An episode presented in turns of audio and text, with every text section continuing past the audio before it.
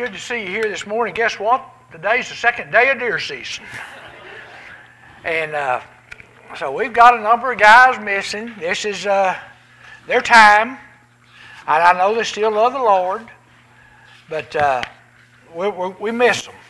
Uh, you know, I think, I guess this has been kind of a busy week, really. Uh, I've had several phone calls and different things that uh, I don't know if y'all remember them or not, uh, but they come, they are uh, kin to Betty Luna, and their name is uh, Colorado.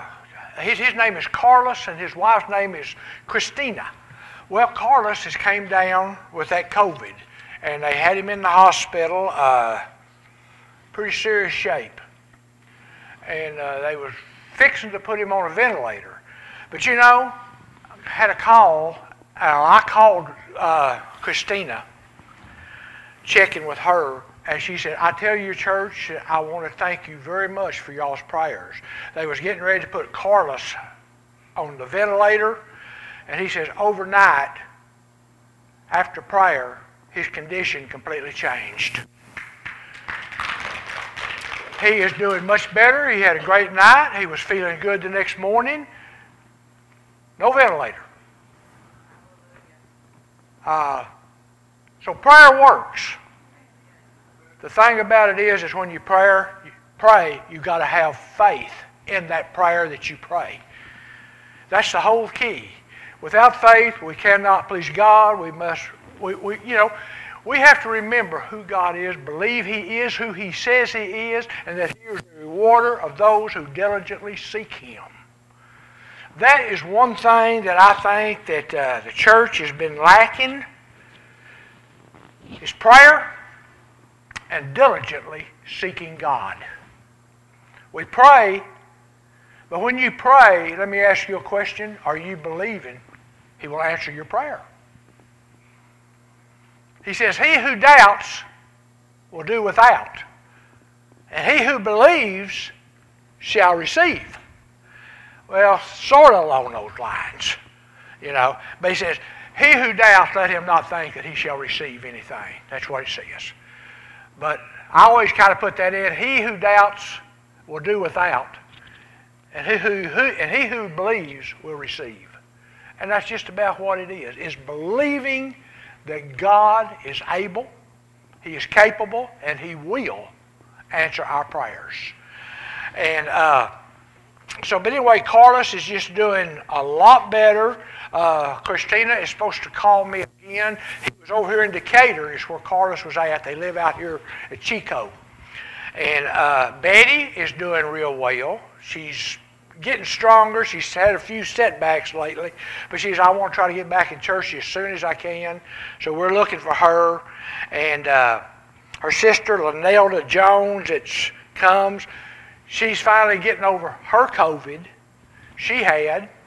And uh, the other sister, Peggy, has been up in Arkansas. And uh, so, but anyway, we're hoping to, for long, to get everything back like it used to be. You know, we're just going to have to get God to remove this COVID, get it out of here. Amen. They use that COVID for everything in the world as, as you know, excuses. Close up the church. You'll catch COVID if you go. I'd rather sit in church than go to the hospital because that's where the COVID is. Yeah. So. But I, I, tell you what, you know, I, I, like I said, I have missed going to the hospital. They have not let me in. Uh, they don't want anybody in there. I did get to go see Frances Howarth before she passed. They did let me go in and see her at Hazel up here, and had prayer with her and everything. And uh, I was so glad to get to have those last few moments with her. And that was a lady that really loved the Lord. You know, we sung a song just a while ago, and I think, you know, we're talking about prayer. It says, standing on the promises of God. Every one of us needs some promises to stand on. When things arise in our life, things come up. Wouldn't it, isn't it so good, though, just to be able to say, Lord, you know what you said? I'm standing on those promises. So let me ask you, do, do, y'all have certain promises that you stand on? That when things arise, that you say, God, I know what you said. And I'm standing on that promise. Uh, I use one a whole lot because it is. I really believe it. Isaiah 43, verse 1 through 3. When you go through the waters, I will be with you. When you pass through the rivers, they will not overflow you. When you go through the fire, I will be with you, and that flame shall not even kindle upon you. You're not even going to be burned. He says, For I have said this, because I am God, I am the Holy One of Israel, your Savior. And in that, he also says, And I know you by name. Do y'all realize God knows each one of you by your name? He knows you by your nickname. He knows you by the name your wife calls you. All of them. He knows you personally. And I think that's the key thing. Do you know God personally? Is he a friend? Is he a Savior? Is it somebody that you trust? Is it somebody that you believe? You know, what you believe means a whole lot to God. That's what God answers. He answers prayers that you believe that He will answer. You know, a lot of people say, oh, yeah, I'll just pray a prayer. But the prayer didn't mean anything to them. Most time you said, now, what was that you prayed? Oh, well, I don't really remember. Uh, no, when you pray, it should be personal. It should come from the heart. You know, that's what God looks at. God does not look on the outside of man. What does the Bible say? He looks at the heart. He looks at your sincerity. He looks if you are true when you say your prayers, when you come to Him. Are you believing? Well, there's a young man. My sermon this morning, as you saw the name of it, it simply says, I have sinned. I think we can all say that. I have sinned. And that's what God wants to hear from us when we say, when we sin and we make mistake, God wants us to say, Father, forgive me, for I have sinned. Too many people want to hold that back. They don't want to confess it to God. Well, I don't want to tell God I sinned. Well, that's tough because He already knows it. He knows when you sin. He knows when you go astray. And whatever you come to, to God with, He's not surprised about what you tell Him. Isn't it amazing to have a God that knows everything about you? He knows what you've done. He knows where you've been. He knows everything about you. And we sit there and try to hide things from God. Well, this my sermon this morning, and you probably all have heard some type of a sermon on it, but it's on the prodigal son. You know, this prodigal son is probably one of the most known parables that Jesus spoke. He spoke it a number of times, but this here had a special meaning. This parable, most parables that Jesus speaks, has one meaning. This one here has several different meanings. It has several different meanings. It, it's, uh, a, it's an example, really, of true repentance. Now, you can repent, but if it's not coming from your heart, you're not repenting. You're just doing something, well, I guess I better repent or do something here. Somebody caught me doing this, so I guess I better do something. No, repentance, true repentance, comes from the heart because you know that you need to come before God and ask Him for His forgiveness. One of the other things is it represents this prodigal son. It represents uh, the joy that it brings to God when we repent. You know, and it says that the angels in heaven rejoice also every time a sinner repents and comes to God. It's a time of celebration. It's just like when this prodigal son comes home to his father. It was a time of celebration. It was a joyous time. This son had gone went astray. He had left his father's house. He said, Father, give me what I've got coming to me. I'm getting ahead of myself, so I'm going to read a scripture here. We're going to start out here in the book of Luke, chapter 15. I'm going to read verse 11 through 12 to start out with. And Jesus is talking to the Pharisees and to the Sadducees about this. He's, that's who he's talking to. He's telling them about this prodigal son and what this prodigal son had to do to come back to the Father and to, and, and to be reinstated to the Father. He's telling these Sadducees and Pharisees, this is something that you're going to have to do eventually if you want to come to the Father. Luke 15, verses 11 through 12. It said, And Jesus said, A certain man had two sons. And the younger of them said to his father, Father, give me the portion of goods that falls to me. He's coming and asking the father, say, Father, give me my part of your estate that I'm entitled to.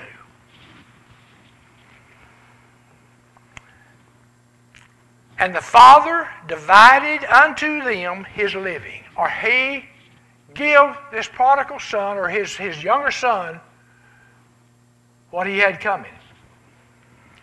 He said, Give me a portion of goods that falls to me or that should be mine. What this young man was saying, and, and, and this here is, is from the Jewish religion or from the Jewish beliefs. It says, what this young man was saying was he wished his father was dead. Why? Well, where do you get that? Because this young man was not entitled to anything until the father died.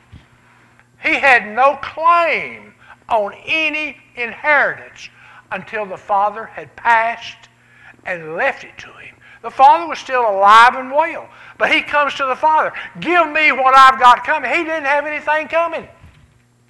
Not while the father was alive. But being a loving father that he was, the father fulfilled his son's request, giving him his full share. His full share is not what you think it would be. This son's full share was only one third of the father's estate. The older son, in the book of Deuteronomy in the law, it says the, the older son gets a double portion of everything. So this young son only had a third of the father's estate coming to him when his father died. But his father went ahead and did what this son asked him to do.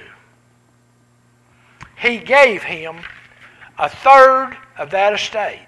You know, this son here, if we'll just think about it, he is a picture of all sinners who come against the family and refuse any relationship with the Father.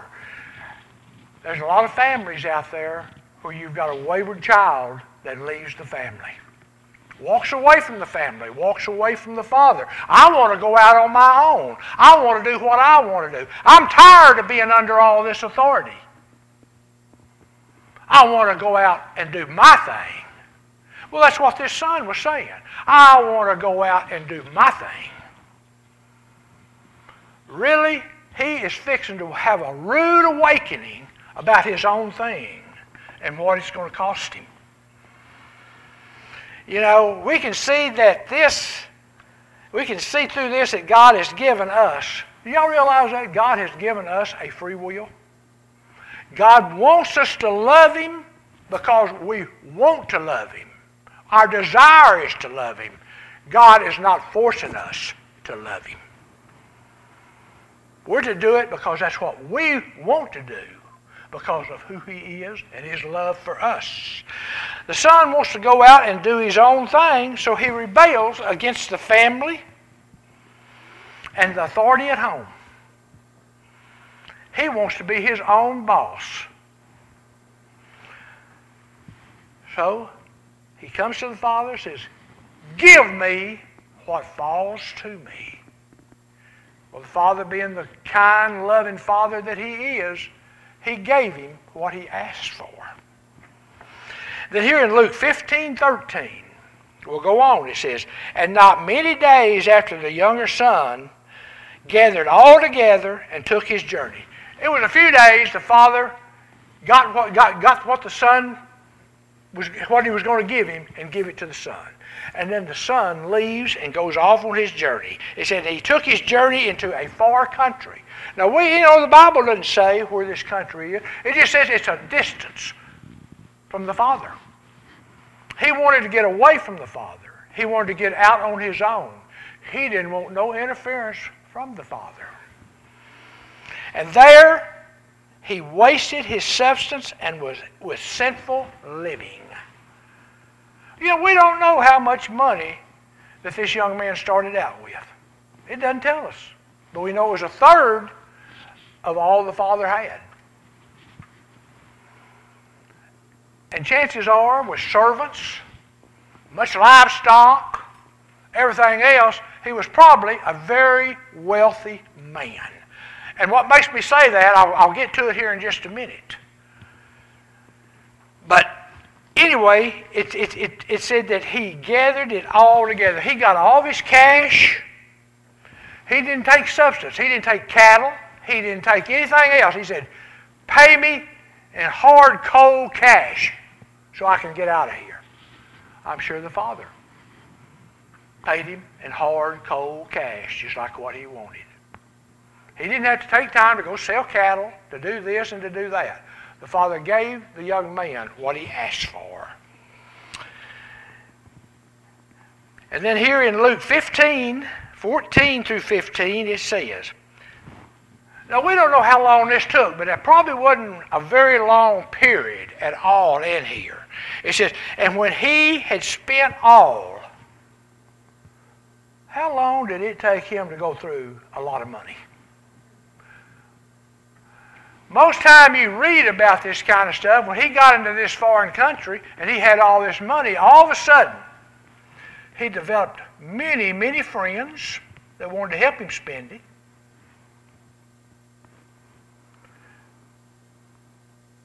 He became the life of the party. He was the head of all that sinful living. He paid for everything, is what it sounds like.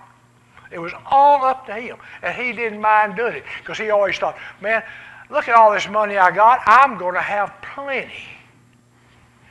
And then he says, and when he had spent it all, it didn't take long when you got a bunch of people helping you spend your money. There arose a mighty famine in that land, and the young man began to be in want or need.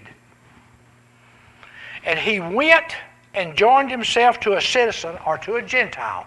He didn't go to another Jewish man and get this job. He joined himself to a citizen of that country. And he sent him into the fields to feed the pigs. You know, this had to be the most degrading job this young Jewish man could have ever have gotten. A pig to a Jewish man was the worst of all the unclean animals. The Jewish man was to have nothing to do with swine. They were listed as the unclean of all the unclean. And so, he had no choice. If he wanted to eat a little something, if he needed, he was going to have to do it. It said he squandered all his money on wild living. Can you imagine? Like I said, we don't know how much money this young man started out with, but I do know it was quite a bit because this man was very wealthy. And that day came when the young man had spent everything that he had. He did not have anything left. He was now broke. He was destitute. He found himself in a desperate situation. How many of you found you ever found yourself in a desperate situation? I think we probably all have. What am I going to do next? Where's this next? How am I going to pay this next bill? I've been there. It still wants to knock on my door every now and then. But you know, God will supply all your needs according to his riches and glory through Christ Jesus. That's what the Bible tells us. Faith and trust again. He was in a desperate situation. He was far away from any family he had. And he had no friends. Did y'all realize it said that this righteous living and all these friends, when he got in a desperate need, not one friend was there to help him. Not one friend was there to offer him a sandwich or anything else. There was no friends. They departed him. See, most times we think, well, that's a good friend until something happens. And all of a sudden, all the friends are gone. They're not there. But they was using the young man because he had money. Many times, this is still going on today. You know, it said uh, the young man had become so hungry that he found himself ready to eat with the pigs. He was ready to eat those pods that the pigs were eating. That's how hungry he was becoming. And then, when he got to thinking about that, something happened. So it's kind of like a light come on in his head. He saw himself for what he had become and what he had done. He brought this all on himself. He couldn't blame it on the father. He couldn't blame it on his older brother. He couldn't blame it on anybody. It was him. Him only. Nobody told him to leave the house. Nobody told him to go out on his own. He had it made at home. But I'm tired of being told what to do and when to do it and how to do it. And all the time, the Father was doing what was very best for the Son. It said he saw himself for what he had become. This young man realized that it was his own fault that had gotten him in this mess. And here in Luke 15, 17, and I think this is what many of us have to do. I know in my younger years, it's what I had to do. It said, and when he came to himself, when he realized, wait a minute, look at where I'm at. Look at what's going on in my life. This is my fault. It's nobody's fault but mine. I've got to make some changes in my life. I got to that point. When I said I've got to make some changes, there's some things I got to do. And in my heart, I knew that I needed God in my life. See, my wife and daughter were already going to church. She would ask me, You going to go to church with us today? Of course, I already already had something to do. Oh, I got to go out and mow the yard. I got to do this, I got to do that. I had an excuse. Finally, she quit asking me. One day, she come in there, her and my daughter. They was dressed and everything. She said, going to church. Had had a little time. She didn't ask me to go. I said, wait a minute. So I go in the bathroom. I shower, shave, get real handsome. yeah. And uh, I come back out looking pretty sharp, you know. She says, what are you going to do? I said, I think I'll go to church with y'all today. I think I'll just go to church with you. Well, that was meant for me to do. I went to church. You know, I said, well, I guess I can sit here maybe about an hour and just all this will be over with. Well, as I sat there and music began to play and songs began to sing, I don't know what happened. I still don't know what happened today. But I started crying. Tears. And I said, yeah. I said, well, I know it's just a fluke. I said, I'll come back next week. So I came back next week. Same thing. I couldn't quit crying. Finally, that third week, I came. I sat down there. The tears started again. I just said, there's no sense in me putting this off any longer. I got up, went down front, and told the pastor, I need Jesus in my life. Jesus came into my life. I'm kind of like this prodigal son. I have sinned. Father, forgive me. From that point on, my whole life has changed. Now, I are a pastor.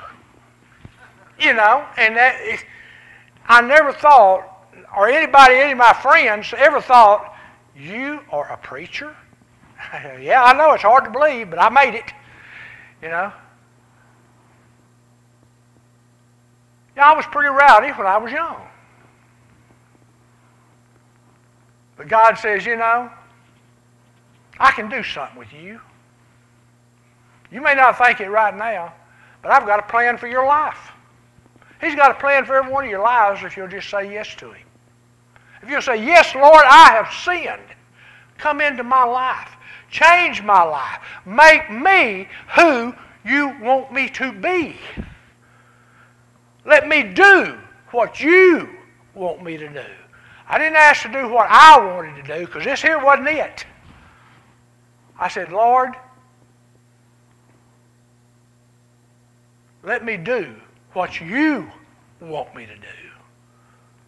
And I don't know, I had such a, a, a hunger to tell people about Jesus, to preach His Word, to talk to people about Jesus. And I never realized in my life the calling that God put on me to do this. This prodigal son that we're talking about right now, it said when he came to himself, I'm like him. I had to come to myself. I had to realize what was going on in my life. And it had to be some changes made. All of a sudden, this prodigal son said, Wait a minute. I'm going to have to make some changes. I can't go on like I'm doing now. So, what does he do? In a moment, of really seeing himself, he saw what he had become. And he knew there was only one thing to do. He thought to himself, I'm going to get up I'm going to go back home. I'm going to go back where I came from. I've talked to a number of people that used to be in church that have left the church. I asked them, I said, why did you leave the church? They kind of, well, they're just things I wanted to do that I knew I couldn't do if I was in church. I said, Are you enjoying doing what you're doing? And they'd say, Well, not as much as I thought I would. I said, well, Why don't you come back? I don't think God would have me back. I said, Yes, He will. If you'll come back to Him and repent with your heart, He'll take you back in a second. I don't care what you've done. I don't care where you've been. I don't care what you've been up to. That's God's grace that will let you come back. And he says, you know, he's never going to throw it up in your face either because you left. He's never going to say, I told you not to leave and you, you wouldn't listen to me. I said, God ain't going to say that. He's going to say, Welcome back, my child. Welcome home. That's what God's going to do to anybody that wants to come back to Him. Welcome home. So glad you came back. I've missed you. And while he was coming back, he, he figured out, well, I guess I better have something to say when I get to the Father. And he says, and when I get back to the Father, I'm going to say, Father, I have sinned against heaven and against you. I've sinned against heaven I've sinned against God, and I've sinned against you. I'm no longer worthy to be called your son. Just maybe, if you would, could you make me just like one of the hired people, hired servants? I'll settle for that. Could you just make me like one of the hired servants? Can I come home? The young man got up, and began making his long journey back home. Don't you know that had to be one of the longest journeys he ever took? Coming back, well, I wonder what the Father's going to say. I wonder what the Father's going to do. I wonder if He's going to accept me back. I wonder what He's going to say to me. What about my older brother? How's he going to feel about this? What's the servants going to think? Can you imagine all the stuff going through this man's mind after what he had done? How he had, I mean, when he told the Father, Give me what is coming to me, he didn't have anything coming to him. It was just like he said, Father, I wish he was dead so I could get my part of this estate. That's not what he was saying to the Father. But on that long journey, like I said, he thought about what will the Father do. Well, it tells us. It says, and while this young man was still a long way off down the road, his father saw him walking up the road. He saw him coming home. And before that young man knew it, the father had ran to him and threw his arms around him, kissing on him, and said, Welcome home, son. Welcome home. Then the son said what he had memorized. He said, Well, I guess I, am going to tell the father what I've been rehearsing. He said, Father, I've sinned against you and against heaven. I'm no longer worthy to be called your son. But you know what happened? The father stopped him before he could even get through. He said, Son, welcome home. You're forgiven. You're forgiven. And then all of a sudden, the father cried out to his servants. He said, Bring the best robe and put it on him. Put a ring on his finger and sandals on his feet. You know, we skip over that. You know, there is a meaning to everything that this father said a strong meaning. Bring the best robe and put it on him. The father always had a very special robe set aside for honored guests when they came. There was a robe there to honor those people when they came to, to see him. Then he said, put a ring on his finger. I like, I've always said, put the ring on his finger. That ring was, had a very special meaning. That ring had the monogram on it, or the crest of that family's. That's how they were rich. They had their own crest. They had their own sign. That son could go into town. He could purchase something.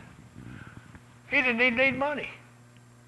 He'd get a piece of melted wax, put it on a piece of paper, on the bill that the young man had, had uh, bought, that young man would take that ring, press it down into wax, and that crest on that ring showed who had bought it. This son had the authority and sonship to go into town and purchase anything he needed. That's why I say this was a wealthy family. They never questioned that crest. He said, Give, put the ring back on his finger. That restored him to sonship. He became the son of the Father once again. He still, and he had the authority of the Son that he had left behind. God restored it. The Father restored it. It said, and put shoes or sandals on his feet. Only a free man wore shoes. All the slaves went barefooted. He was no longer a slave to sin. He was set free. When he put those shoes on, he put that ring on. And then notice what the Father says Get the fatted calf and kill it. Call the neighbors and spread the good news. There was always a fatted calf at the Father's house for a very, very special celebration. Get the fatted calf and kill it. We're fixing to have a celebration. And he said, uh, excuse me, he said, tell everyone you see. He said, when you see them, tell them. My son who was dead, spiritually dead, is now alive again. He was lost and now he is found. He has been restored back to the family. There's going to be a celebration like we've never seen. That's just like a celebration in heaven. When that sinner comes home to God, there's a celebration that takes place. Maybe this here today is for somebody out there. Maybe you've kind of drifted a little bit from God. Maybe you don't feel like you're as close to God as you should be.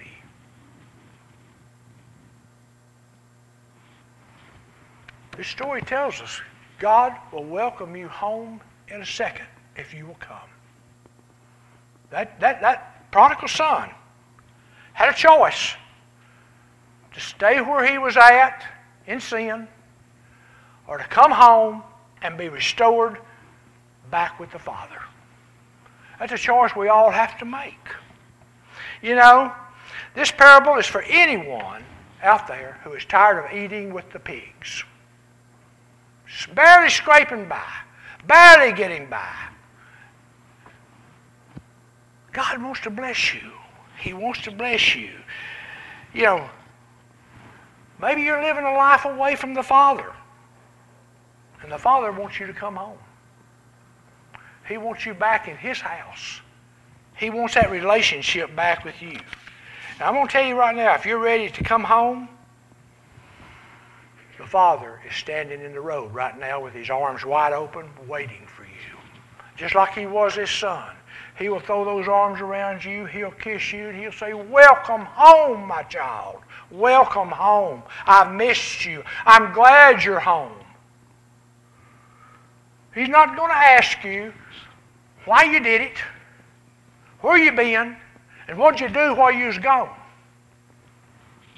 He's not going to ask you that. He's glad you're home. When you said, Father, I have sinned, forgive me, that's all it took. That's all it took. The Father's forgiveness. He said, when I forgive you, I will never remember those sins against you again. I will cast them as far as the east is from the west. They'll never be brought up again. Those sins are gone. You're free of them. Many people say, Well, I can't come to God. My sins are too big. I've done too much. What did God just tell you? I have forgiven you. I do not remember those sins, and I'll never hold them against you. I'll never bring them up to you again. The devil will bring them up to you, but God won't. The devil will remind you, well, how could God accept you? Look at all the stuff you've done. Look at where you've been. Look at all this mess you've been into. Simply say, God said He'd forgive them. He's not going to remember against me. I'm free, I'm forgiven, and He's taking me back home. And that devil will just get so mad he'll stop his feet and walk away from you. He's going to try to convince you that God can't forgive you. God has forgiven you. You're free if you'll just come to God. See, this is what the grace of God is all about. You can come home. You can start over. You can be forgiven. And your slate can be wiped totally clean. Nothing's against you. Nothing's against you. Then God's going to take that pen in his hand He's going to open up this book and he's going to write your name down in it. He just wrote your name down in the Lamb's Book of Life. You know, before we go home, you better make sure your name is in the Lamb's Book of Life because God checks it. If that name is not written in the Lamb's Book of Life, God just has to shake his head and say, I'm sorry. God's not going to refuse you, but you have to come to God and ask Him to forgive you,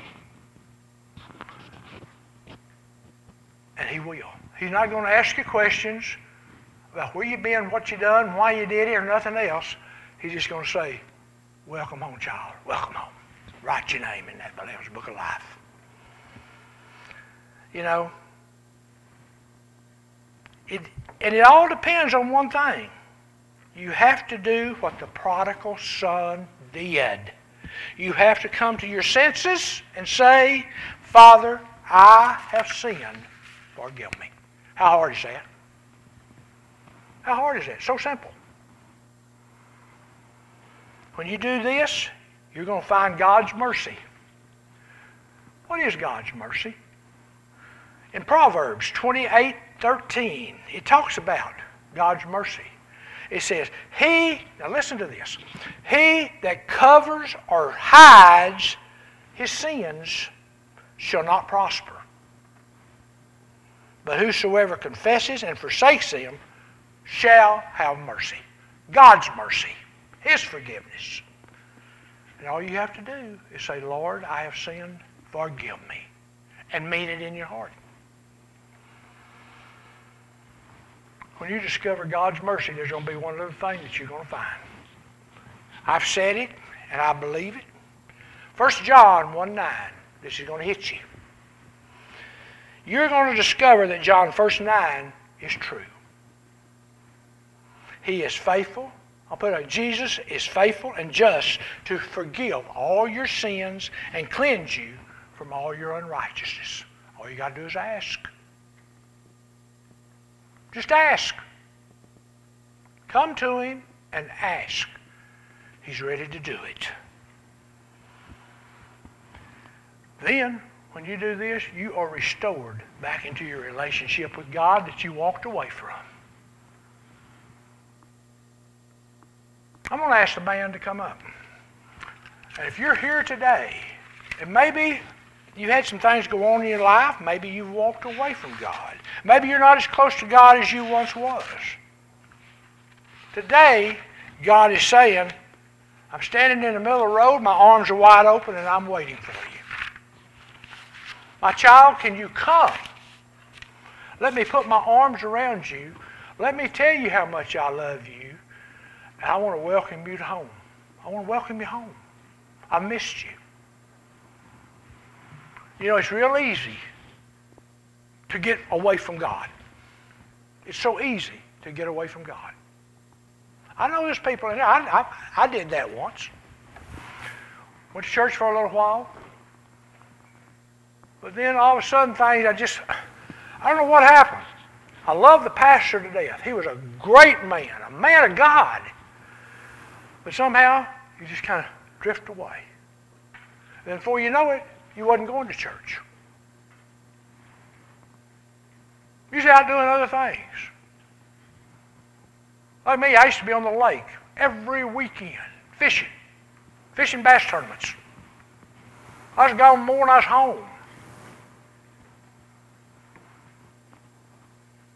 But then one day something happened. I need God in my life. I need God in my life. Maybe that's somebody out there today. Maybe you've kind of drifted a little bit from God. And sometimes that drift can be so slow that you don't even realize you're drifting until you've got a long ways out there in the lake. Like I said, I used to fish. There, there, there would be a day where there would be no wind whatsoever. And I'd be sitting out there, maybe I was tying on a different lure or something, not paying any attention, and not thinking about drift. All of a sudden, I'm quite a ways off down here from where I was sitting. It began to drift, and it was so slow and easy, I didn't even know I was drifting. That's what it is when you get away from church. Sometimes it's so easy to do. And the devil said, Oh, that's okay. You can go back next week. Oh, you can go next Sunday. There's things you need to do this Sunday. God will understand. No, that's not what God understands. But He will take you back. All He knows is He loves you. And He wants you back in His house. He wants you back as His child. So I'm just going to ask you, if you're here today, if you think you need to come back to God, feel like maybe you're not as close as you need to be, we got an altar up here that God is ready to meet you at. He's ready to meet you. Put his arms around you and say, Welcome home. I love you. Thank you for coming back home. I've missed you. I've missed you. So I'll ask the band to play, and if you're here today and there's something in your life, if you just need prayer, I'll be, will be down front. I'll be glad to pray with you, and anoint you with oil. If you just need to have a moment with God, we have an altar here. The Holy Spirit's here. God's here. It's time for celebration. It's time to kill the fatted calf. It's time to have a celebration. Come home. I pray this in Jesus' name.